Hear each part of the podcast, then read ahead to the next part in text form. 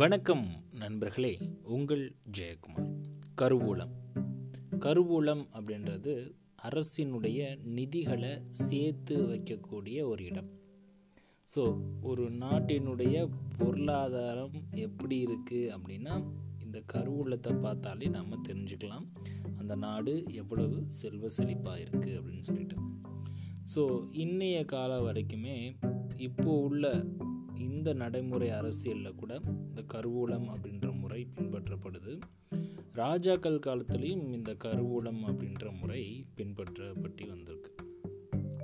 இந்த கருவூலம் அப்படின்றது நாம் நினைக்கிறோம் நிறைய சொத்துக்கள் நிறைய உடைமைகள் நிறைய பொற்காசுகள் தங்கம் இதெல்லாம் இருக்கிறது தான் அப்படின்னு நினைக்கிறோம். அது ஒரு பக்கம் சரி அப்படின்ன போதிலும் நம்மளுக்கு இண்டிவிஜுவலாக ஒரு கருவூலம் இருக்குது எல்லாத்துக்குமே ஒரு கருவூலம் இருக்குது அந்த கருவூலத்துக்கு பேர் தான் மனம். அந்த மனம் அப்படின்ற கருவூலத்தில் நாம் நிறைத்து வைக்கக்கூடிய செல்வத்துக்கு பேர் தான் மகிழ்ச்சி. ஸோ யாருடைய கருவூலத்தில் மகிழ்ச்சி அதிகமாக இருக்கோ அவங்க தான் உண்மையான பணக்காரர்கள் கோடீஸ்வரர்கள் செல்வந்தர்கள் அப்படின்னு சொல்லலாம். கையில் எவ்வளோ பணம் இருந்தாலும் மகிழ்ச்சி இல்லை அப்படின்னா அந்த கருவூலம் இருந்து என்ன பயன்? அப்போது நம்ம எல்லாத்துக்குள்ளேயும் உள்ள அந்த கருவூலத்தை நாம் பத்திரமா பாதுகாத்துக்கிறோமா? இல்லை அந்த கருவூலத்தில் மகிழ்ச்சின்னு சொல்லக்கூடிய செல்வத்தை சேமிக்கிறோமா? அப்படின்ற கேள்வி. சரி இந்த மகிழ்ச்சியை எங்கேருந்து சேகரிக்கலாம்? இல்லை எப்படி சம்பாதிக்கலாம்? அப்படின்ற ஒரு கேள்வி வரும். பொதுவாக நாம் நிதி சேர்க்கணும் அப்படின்னா வெளியேருந்து ஏர்ன் பண்ணுவோம். நிறையா வர்த்தகம் பண்ணுவோம்.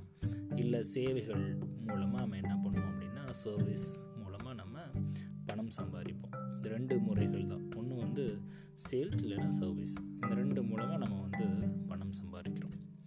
அப்போ நம்மளுடைய கருவூலத்தில் நம்மளுடைய நிதி வந்து கூடும். இப்போ இந்த மகிழ்ச்சி அப்படின்ற செல்வத்தை எங்கேருந்து சம்பாதிக்கிறது? யார்கிட்ட வாங்கலாம் அப்படின்ற கேள்விலாம் இருக்கும். ஸோ நம்மளுடைய மகிழ்ச்சி அடுத்தவங்க கிட்ட இருந்து இல்லை. அடுத்தவங்ககிட்ட இருந்து சம்பாதிக்கவும் முடியாது. ஸோ நம்முடைய மகிழ்ச்சி நமக்குள்ளே தான் இருக்குது நாம் நிறையா நேரம் வெளியே தேடுறோம். ஸோ கார் வாங்கினா மகிழ்ச்சி காரில் போனால் மகிழ்ச்சி இவ்வளவு விலை உயர்ந்த பொருள் வாங்கினா மகிழ்ச்சி உடை உடுத்தினா மகிழ்ச்சி அப்படின்னு சொல்லிட்டு காரணிகளை வெளியே தான் தேடணுமே தவிர எது உண்மையான மகிழ்ச்சி அப்படின்றத நாம் நிறைய நேரம் யோசிக்க மறந்துடும் சிம்பிளாக சொல்லணும் அப்படின்னா வாங்கிறத விட கொடுக்கறதுல மகிழ்ச்சி அதிகமாக இருக்குது அப்போது ஒரு சிலருக்கு நம்ம கொடுக்கக்கூடிய உதவிகள் கூட மகிழ்ச்சி தான் அது பொருளாக இருக்கணுமா? இல்லை. அது ஒரு சேவை இல்லைன்னா உதவியாக கூட இருக்கலாம். நீங்கள் செய்யக்கூடிய உதவி சேவை இது எல்லாமே பார்த்தீங்க அப்படின்னா உங்களுக்கு அது திருப்தியை தந்துச்சு அப்படின்னா உங்களுடைய கருவறையில் மகிழ்ச்சி அப்படின்ற நிதி கூட்டிகிட்டே போகும் அப்படின்றதுல எந்த விதமான மாற்று கருத்தும் கிடையாது. நன்றி நண்பர்களே.